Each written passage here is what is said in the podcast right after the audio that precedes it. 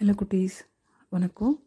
வாங்க தூங்கலாம். நான் உங்கள் ஜிஞ்சுமா பேசுகிறேன் இன்றைக்கி உங்களுக்கு நான் ரெண்டு ஆட்டுக்குட்டிகள் பற்றின கதையை சொல்ல போகிறேன் நீங்கள் அந்த கதையை கேட்டு கண்ணை மூடி தூங்க போகிறீங்க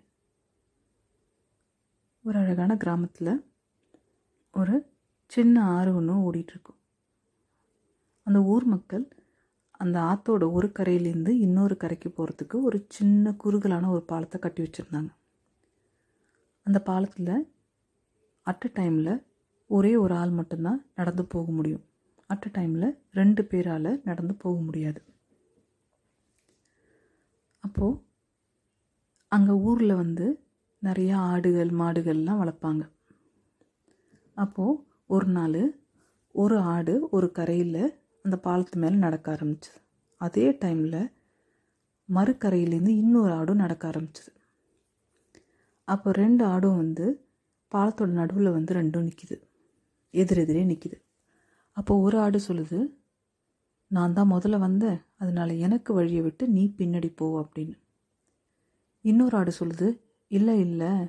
நான் தான் முதல்ல வந்தேன். அதனால் எனக்கு வழியை விட்டு நீ பின்னாடி போ அப்படின்னு சொல்லி ரெண்டும் மாற்றி மாற்றி சண்டை போட்டுக்கணுங்க யாராவது ஒருத்தர் விட்டு கொடுத்துருக்கலாம். ஆனால் விட்டு கொடுக்காம ரெண்டு பேருமே சரிக்கு சரி நின்று சண்டை போட்டுக்கிறாங்க.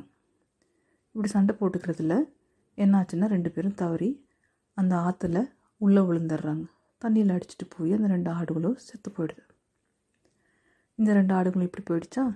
கொஞ்ச நாள் கழித்து இதே மாதிரியே ஒரு ஆடு ஒரு கரையிலையும் இன்னொரு ஆடு இன்னொரு கரையிலையும் நடக்க ஆரம்பித்தாங்க நடக்க ஆரம்பித்து அந்த பாலத்து நடுவில் வந்து எதிரெதிரே நிற்கிறாங்க அப்போவும் இதே மாதிரியே ஆரம்பத்தில் சண்டை போட்டுக்கிறாங்க. அப்போது ஒரு ஆடு யோசிச்சுது இப்படி ரெண்டு பேருமே இப்படி சண்டை போட்டுட்டு இருந்தோன்னா ஒன்றும் வேலைக்கு ஆகாது நம்ம ஏதாவது இதுக்கு பண்ணணுமே அப்படின்னு சொல்லி யோசிச்சுட்டு என்ன பண்ணுச்சு?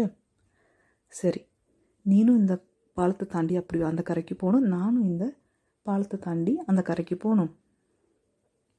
ரெண்டு பேருமே இப்படி சண்டை போட்டுட்டு இருந்தா ரெண்டு பேராலையும் போக முடியாது. நான் என்ன பண்ணுறேன் இந்த பாலத்தில் கீழே படுத்துக்கிறேன்.